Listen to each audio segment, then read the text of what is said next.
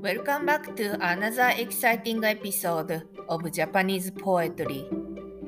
Today, we will review tanka poems that are related to the crescent moon. It is not just a moon. It is a crescent moon. I often think the crescent moon is like my nails, which I happen to bite from time to time. It is not a nice habit to bite nails as an adult, but sometimes I cannot stop doing it. The first poem for today was published in ten thousand Leaves, Volume six, number nine ninety-four. The author of this poem is Otomo no Yakamochi. He lived in the eighth century in Japan. He is known as one of the compilers of ten thousand Leaves, and about five hundred poems out of forty-five hundred recorded in the anthology are actually his. Let's start from the translation. There is a crescent moon when I look up in the sky. The moon reminds me of a lady's cosmetics of her eyebrows, who I saw just once. Let's sing the poem as usual. 振り裂けて若月見れば一目見し人の眉引きをもゆるかも若月means a crescent moon here. Point of this poem is probably that he saw a lady just once. He doesn't even remember how he looks overall, and what he remembers is only the shape of her eyebrow with cosmetics. In Western modern culture, many women shape their eyebrows and draw some parts which they want more color.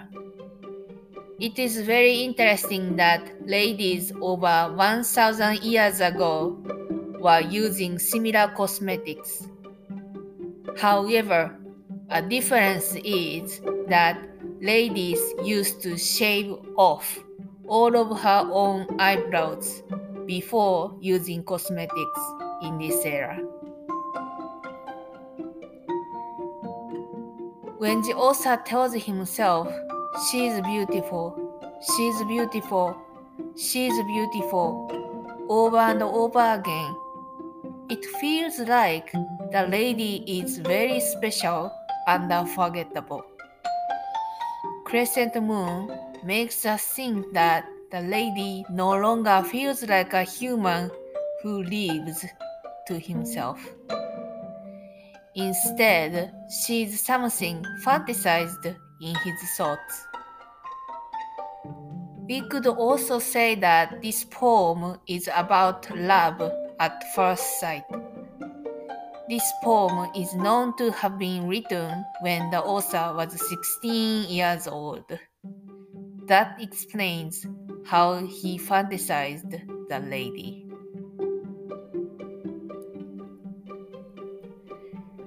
Let's move on to the second poem for today. The author of this poem is Kino Megumi. She was born in the twentieth century in Japan, and she is still writing tanka poems. She is actually one of my most favorite modern tanka poets in Japan. She uses ancient Japanese words in ancient grammar to describe modern life, and she succeeded in developing a very unique and comfortable word for certain readers. I'm one of the certain readers. and the tanka poems I used to write over twenty years ago in the early twenties were significantly influenced by this author. Let's start from the translation. There was a crescent moon in the sky in my dream. There was someone walking unsure over a bridge. Let's sing the poem as usual. 夢のうちに先月かかりたりけり不確かに橋渡るありけり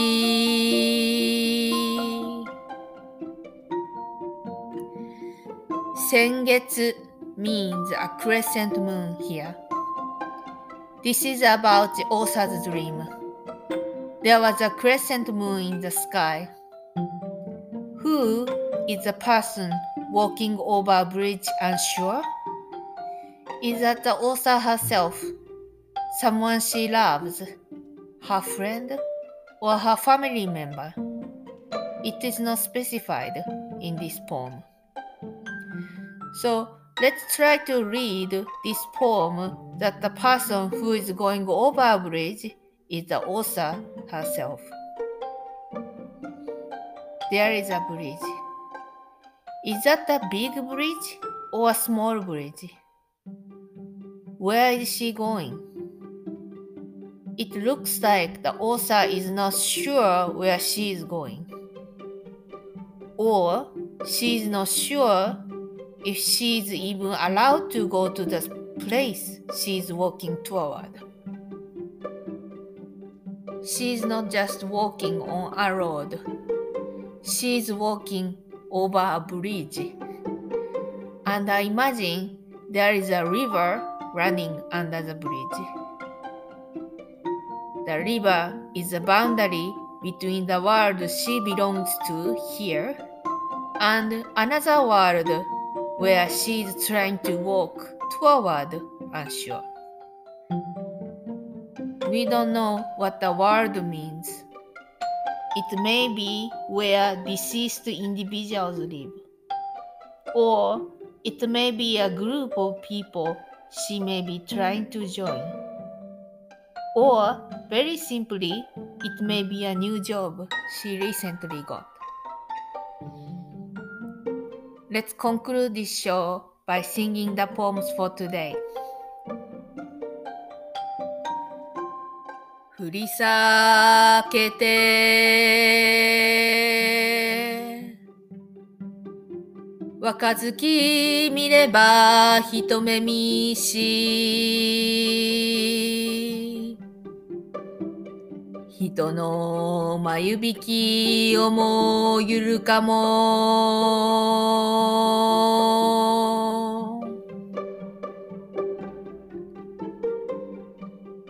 夢のうちに先月かかりたりけり不確かに橋渡るありけり